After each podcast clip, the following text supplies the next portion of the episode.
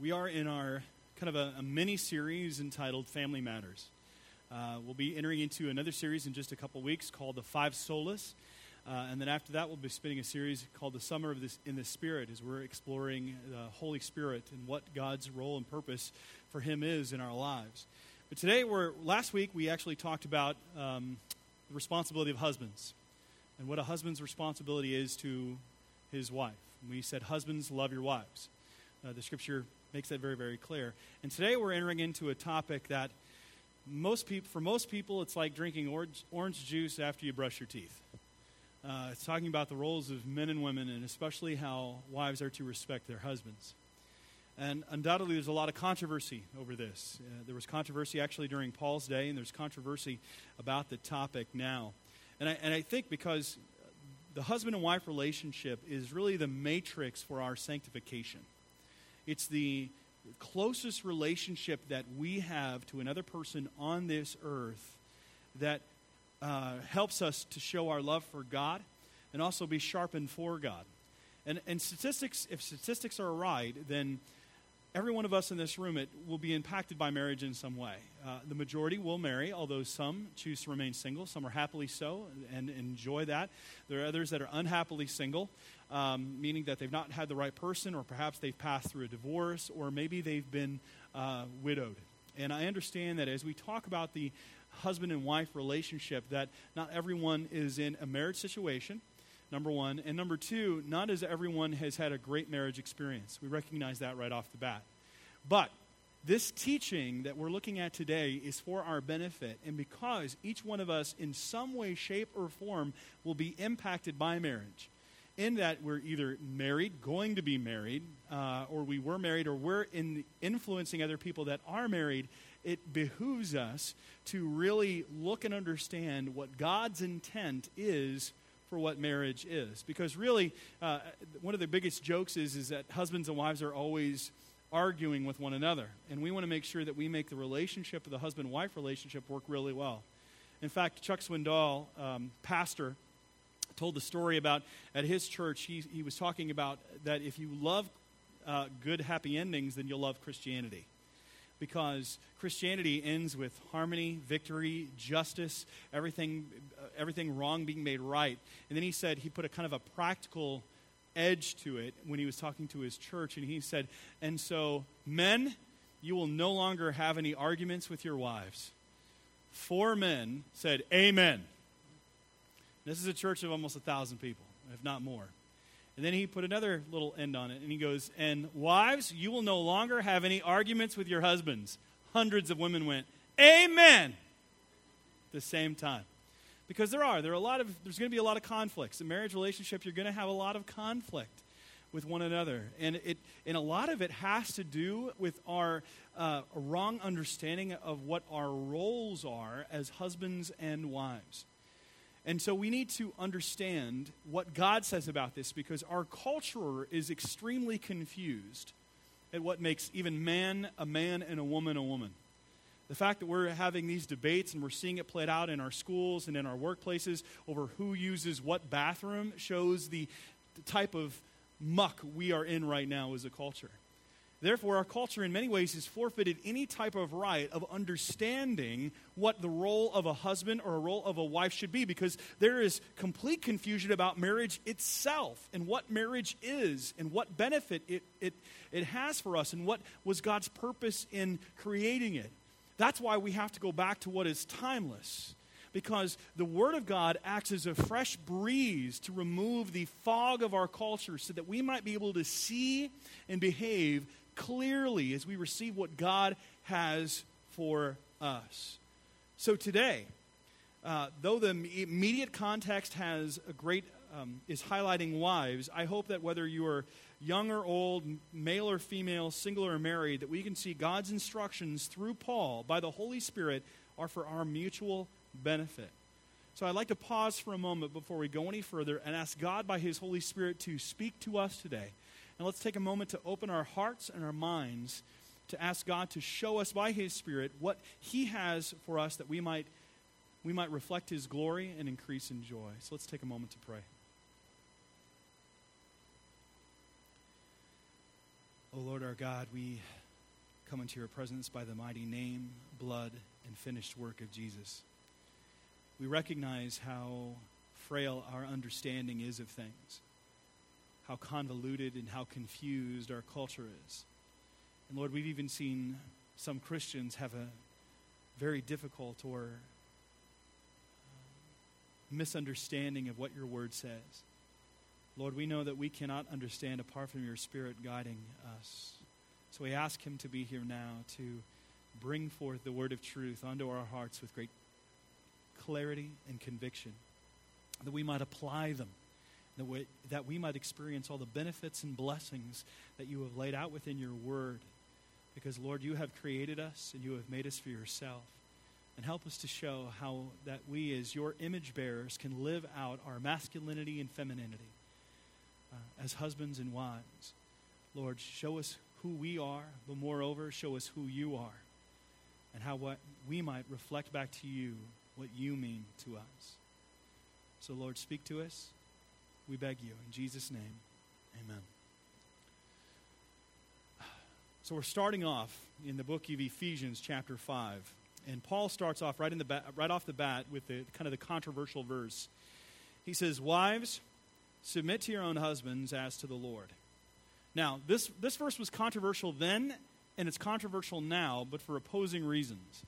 It was controversial then because of how women were viewed in ancient Jewish society and especially within Greek and Roman society. Women were considered to be property, they had no legal rights. They couldn't testify in a court of law. Um, and they, matter of fact, some Jewish men, especially some rabbis, would stand up and they would pray each morning by thanking God that they weren't born a, a Gentile, a slave, or a woman.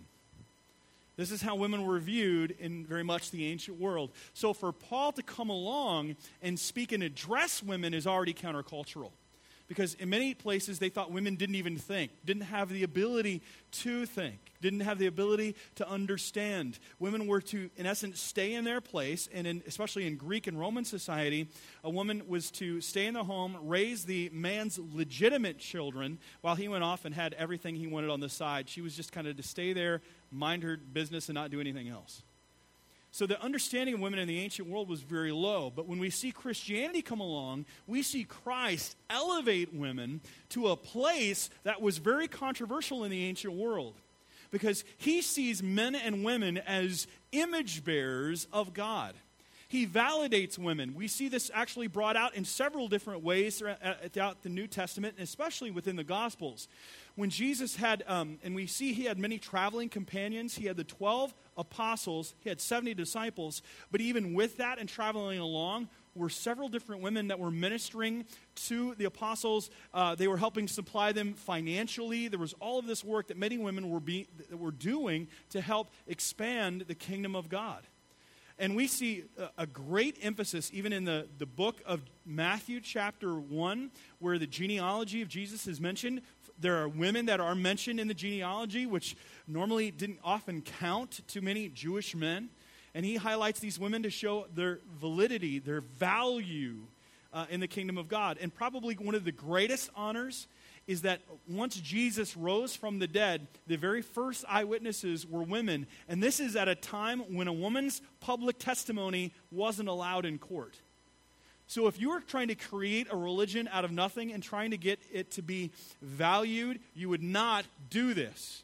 But which in my mind shows the truth or the veracity of God's word and the gospel story. And we see Christ elevating women and giving honor to women. So for Paul, addressing women would have been controversial in the ancient world.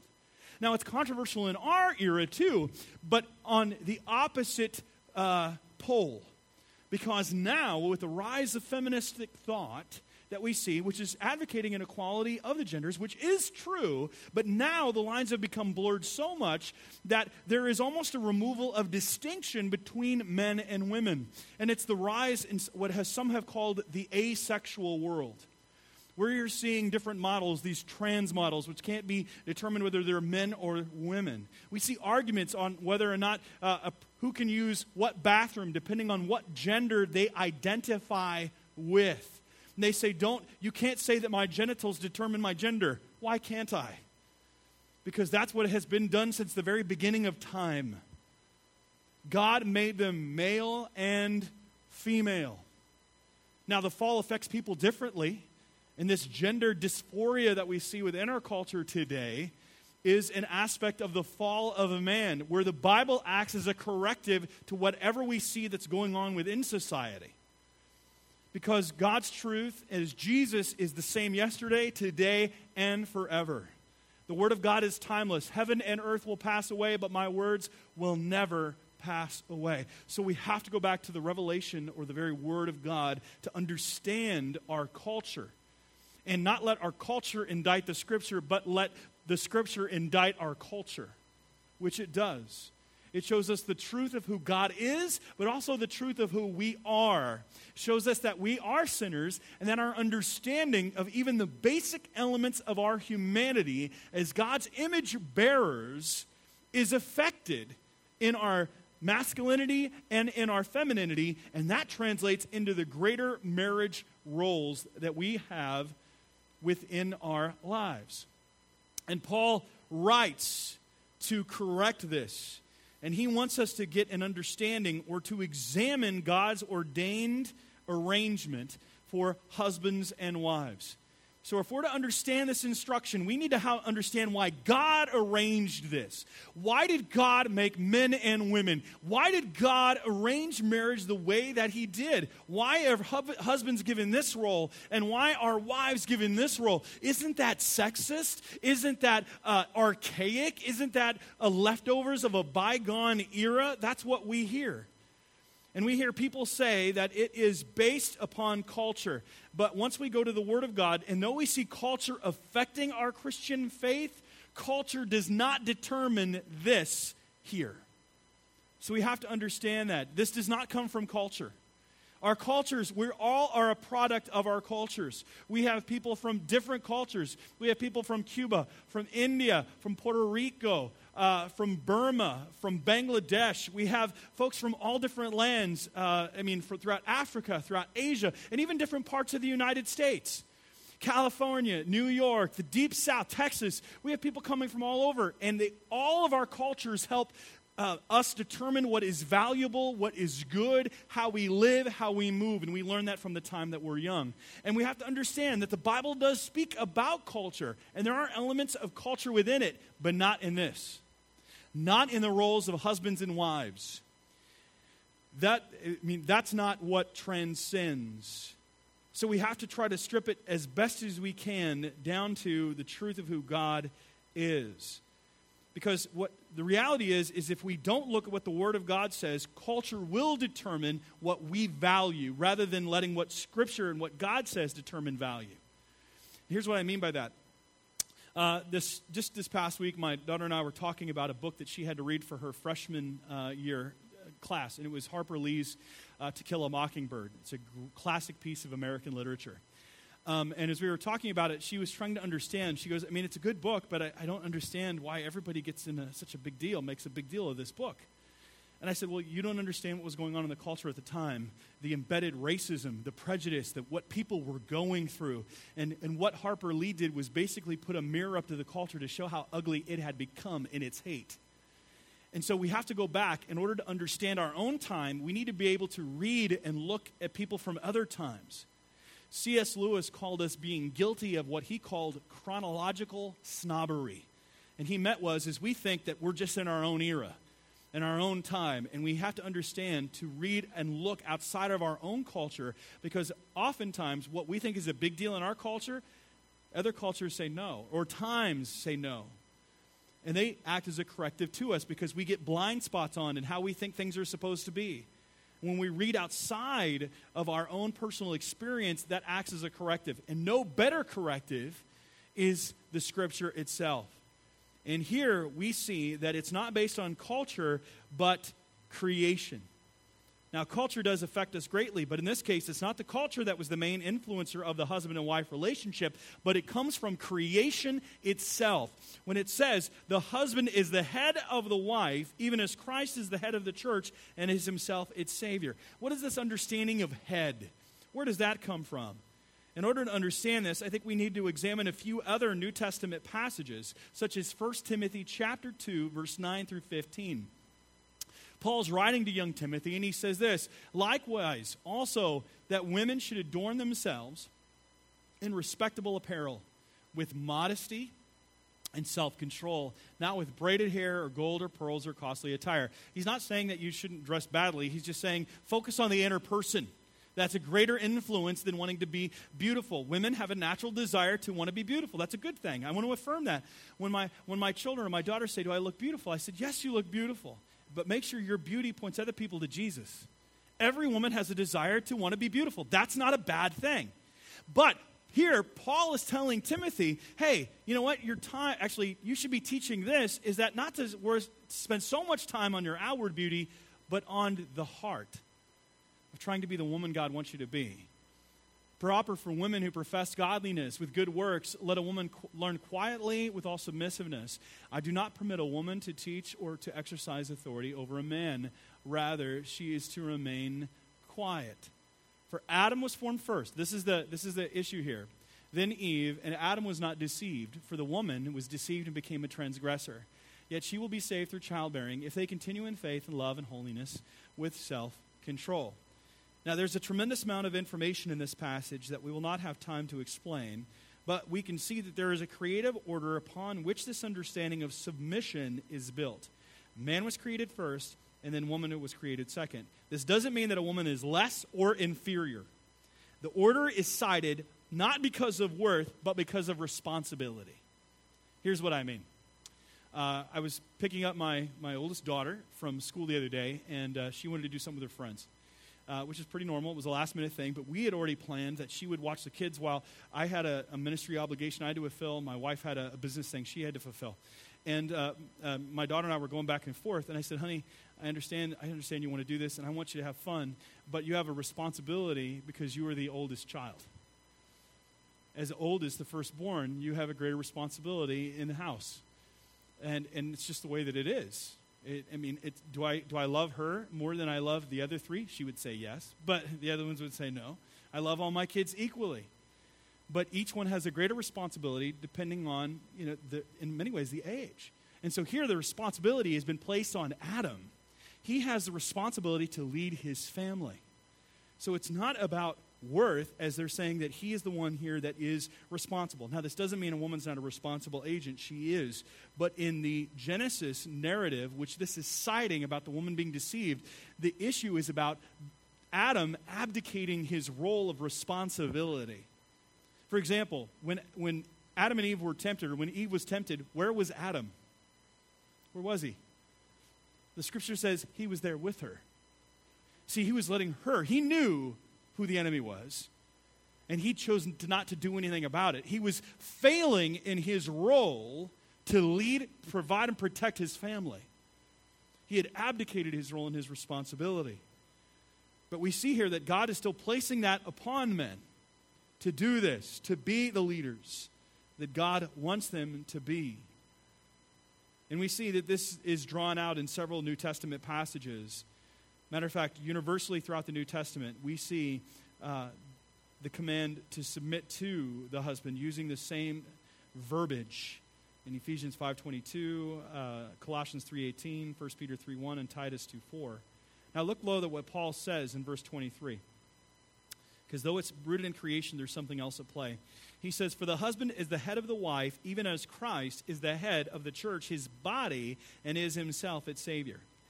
Paul gives an analogy to show the relationship between a husband and wife. He compares the husband and wife relationship to Christ and his church. The church is not an authority over Christ, but Christ is the authority over the church. This is what he is basing the submission on the example of the church. It's the next point that you can write down within your notes. The church submits to Christ as the wife to, is to submit to her husband. But here is the kicker men, you have to love, love your wife and lead her like Christ leads the church. He nourished and cherished his church because the members are the members of his own body. In other words, if the husband is the head of this one flesh relationship, which is a new relationship, a new connection that is made between husband and wife, and, if, and it's and he is now the head of this body. It's considered his body. They are one flesh, and he's the head of it. Then he is responsible as the source of guidance, food, and alertness. Then the natural conclusion is that the head, the husband, has the primary responsibility for leadership, provision, and protection. So, though this message is though aimed at ladies, men, you have a huge responsibility to lead. Now let's get back to verse 22. Wives, submit to your own husbands as to the Lord. Now, this is a fascinating verse here uh, because the word submit actually doesn't occur in verse 22 in Greek. It's borrowed from verse 21. It's borrowed from verse 21.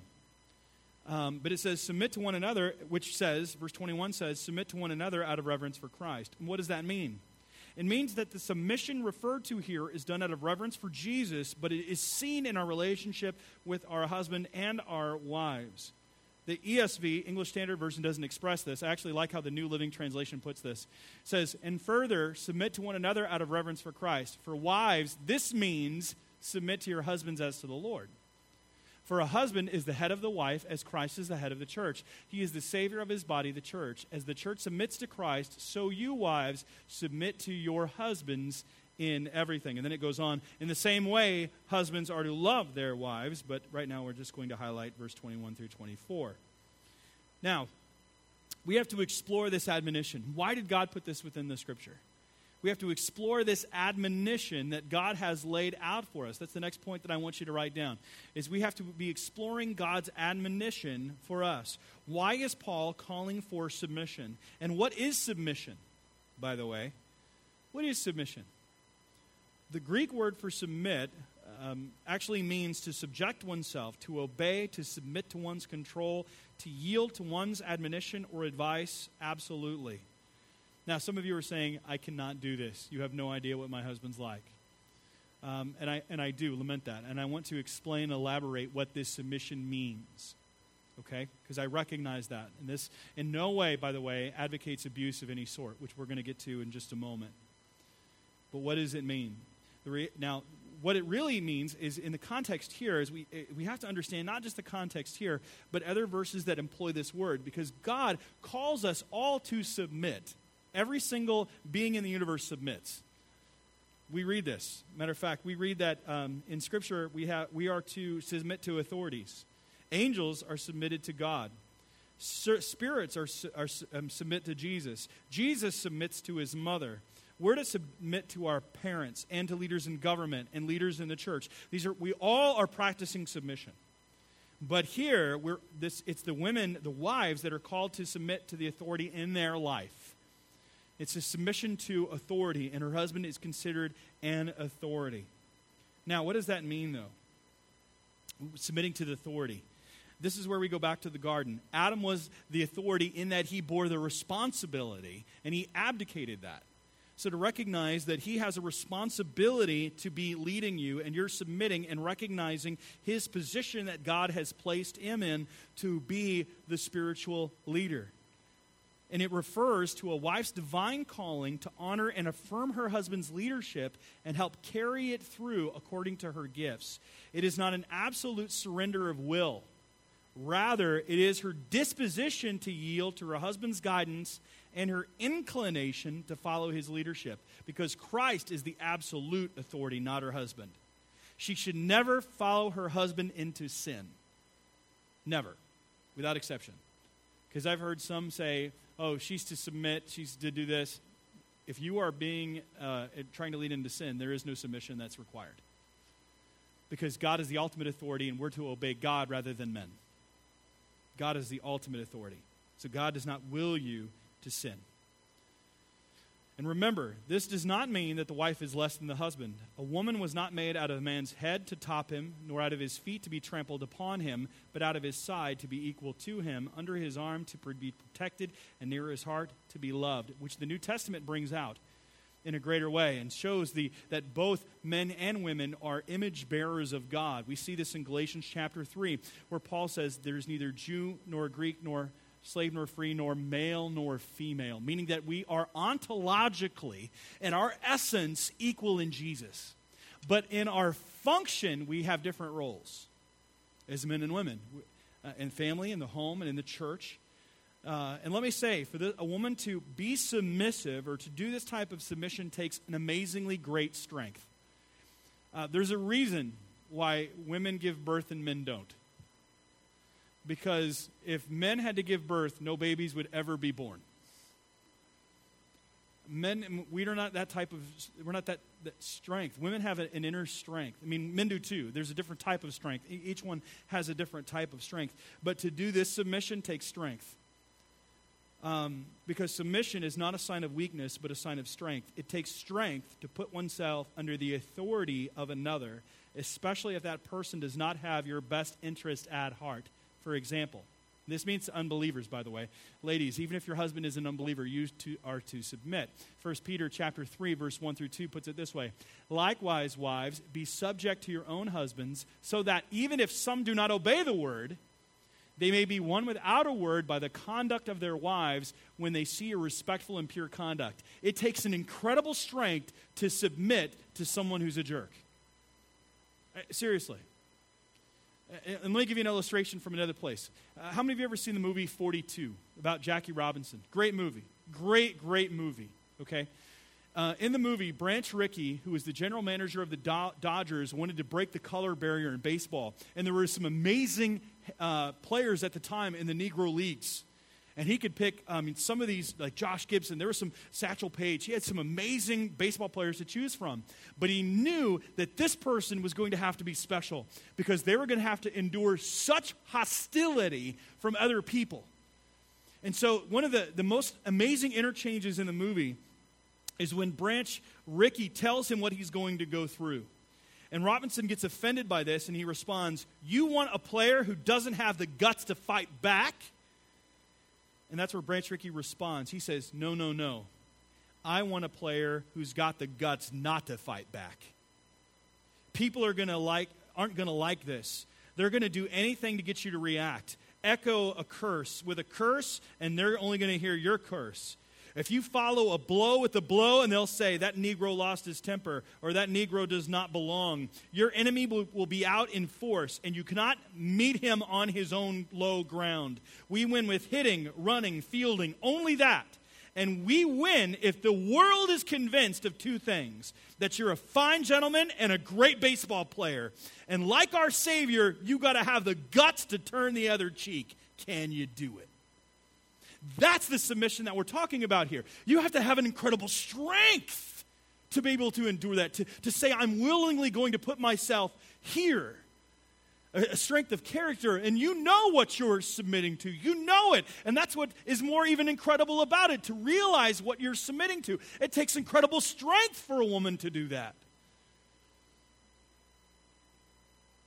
And this type of submission takes great strength and a greater understanding of our Savior.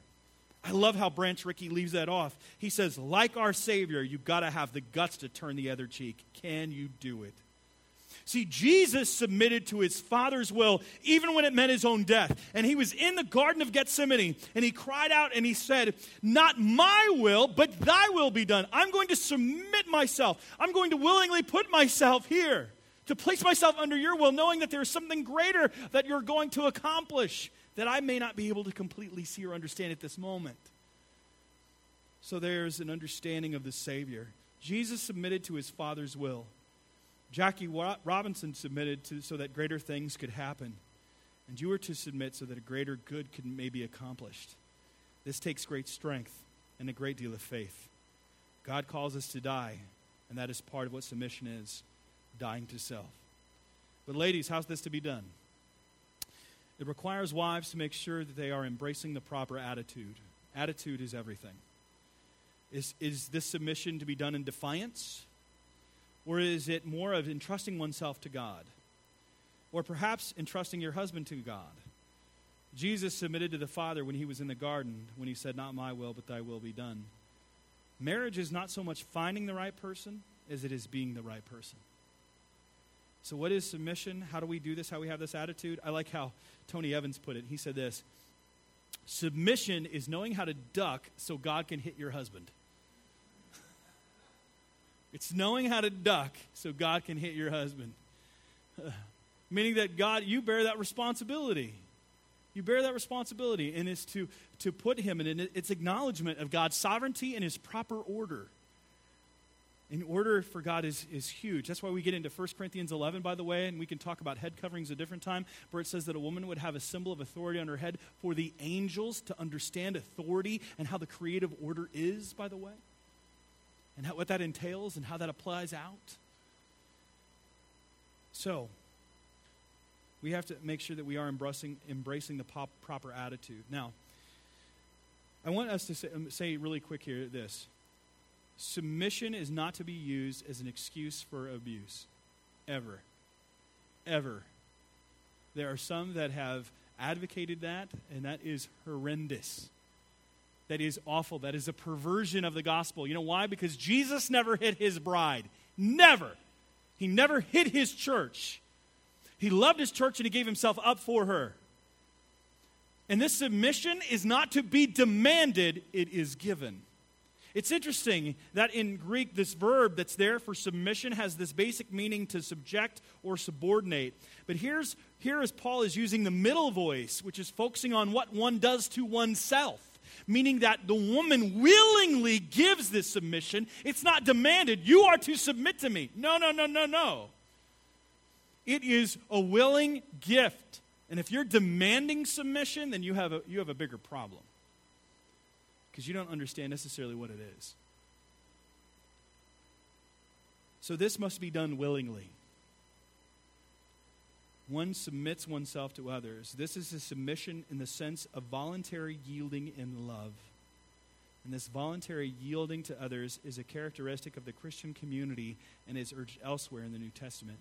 It's to be done willingly and it's to be done wholly. Holy. W H O L L Y. And let me explain this, and I got another part to it to, uh, as an addendum to help explain what that means. Paul concludes this section to wives in verses 23 through 24 by indicating that wives should submit to their husbands in everything. In panti is what it is in Greek. The phrase is all encompassing. Submission must encompass all aspects of life. This removes the misunderstanding that some may have had, and others still may have, that Paul is simply speaking about submission in sex or some other narrow realm. Since by God's decree marriage partners are one flesh, God warns them to function under one head, not two autonomous individuals living together. Now, it's to be done wholly, but it's also to be done wisely. Wisely. And here's what I mean by that. Again, a woman is not called to submit or surrender if it's to be led into sin. Now, here I'm going to put a little responsibility on the men for what this means. Uh, Kathy Keller, who is the wife of Timothy Keller, they wrote a book together called The Meaning of Marriage, probably one of the best books on marriage I've ever read in my entire life. I would heavily encourage it. They really look at the practical implications, but also the theological underpinnings and how that all works together. But she put it this way Let me say this. The husband's authority, like the son's over us, is never used to please himself, but only to serve the interests of his wife. Let me repeat that, just in case you missed it. The husband's authority, like the sons over us, meaning God the sons over us, is never used to please himself, but only to serve the interests of his wife. Headship does not mean a husband simply makes all the decisions, nor does it mean that he gets his way in every disagreement. Why? Because Jesus never did anything to please himself Romans 15, 2 through 3. A servant leader must sacrifice his wants and needs to please and build up his partner. Also, a wife is never, never merely to be compliant, but is to use her resources to empower, to complement each other.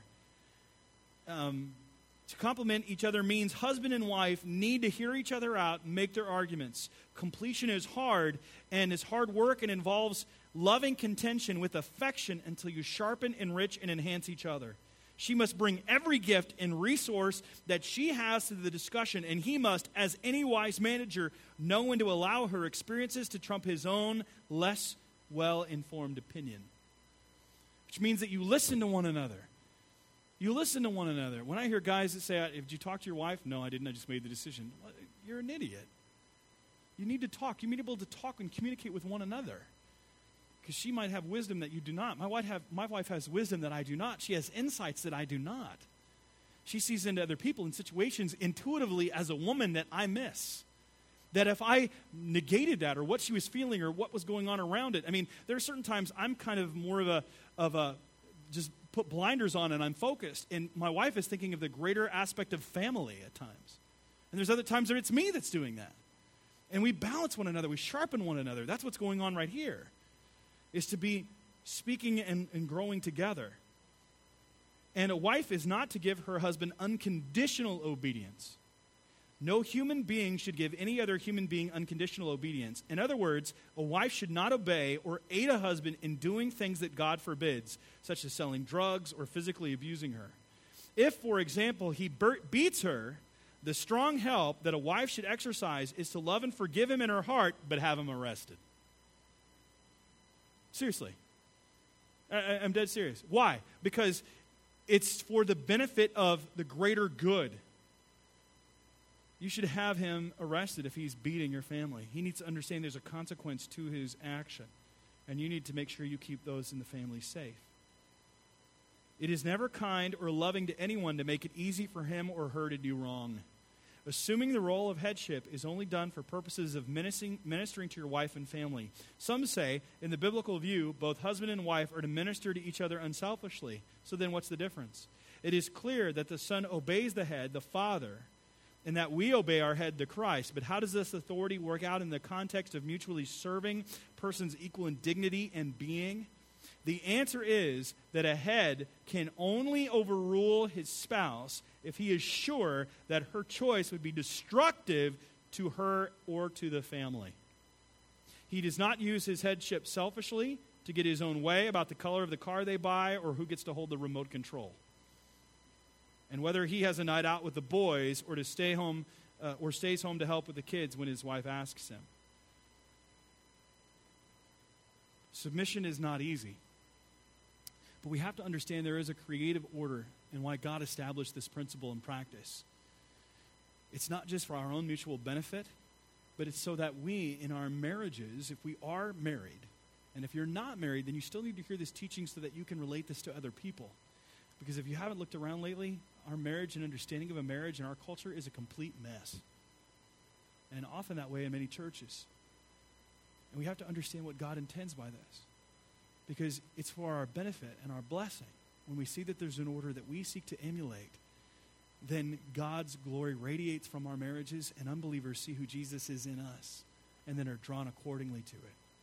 We had a woman come to us uh, a few years ago, and uh, she was talking to us, and she said, I've been watching your family for the few years and how you guys interact with one another. I want to know how that works. Because my husband and I don't operate like that. And there's something to you that I don't understand, but I want to know more about. And by God's grace, she's been in our small group, and she's been hearing this, and it's changed her whole perspective in her married life. Because we're seeing how this works out. God's truth will remain true. It's for our benefit and for our blessing. When it usually goes wrong, it's not because God was wrong, it's because we were wrong in how we applied or understood it, or how we worked it out. Submission is not easy, but it's what God calls for. He does this so that the world can see that there is order, that there is a willingness to submit and surrender to God in our rebellion, in our humanity. And here, this worked out in our marriages where we submit to one another and we show Christ, and that people can see that God is orderly and that He is the Savior of the world. Submission is not just for our benefit, so that the world might gain a greater picture of who Jesus is and how others might be saved and how we can increase in joy. Let's pray. Father, this is a hard teaching. It's a hard one to understand every implication and how it permeates every fabric and thread of our lives. Lord, I pray for our men that they might be true servant leaders, putting the needs of their families ahead of their own, sacrificing themselves as Christ sacrificed himself for the church. Lord, though our cultures have affected each one of us, though many of us have, have simply assumed the roles that we often saw modeled in front of us for good or for ill, I pray, Lord, that your word might act as a corrective to us, that we might make the, the necessary changes in our lives, in our marriages, as husbands and wives, to fulfill these roles and responsibilities that you have given us. Of one sacrificing themselves willingly, of the other one surrendering uh, for the good of the greater marriage. And Lord, I pray through all of this that Christ might be seen. Lord, because we do want the whole world to see and know who Jesus is. We want it to be worked out in every thread and fabric of our being. Lord, let every aspect of our humanity and as in our dignity as God's co image bearers and as co heirs of salvation be equal in our proclamation of the truth that you are the risen Christ, the Savior of the world, and that you forgive sins, and that you give your Spirit so that we might live this life that you have intended for us. Forgive us when we fail, forgive us when we falter, forgive us when we turn away from the truth of who you are. But Lord, grant us a spirit of repentance that we might turn back and receive all for all what we have in Christ for the glory of your name and for our good and benefit. We ask you to bless us and grow us in our marriages and in our sanctification. In Jesus' name we pray. Amen.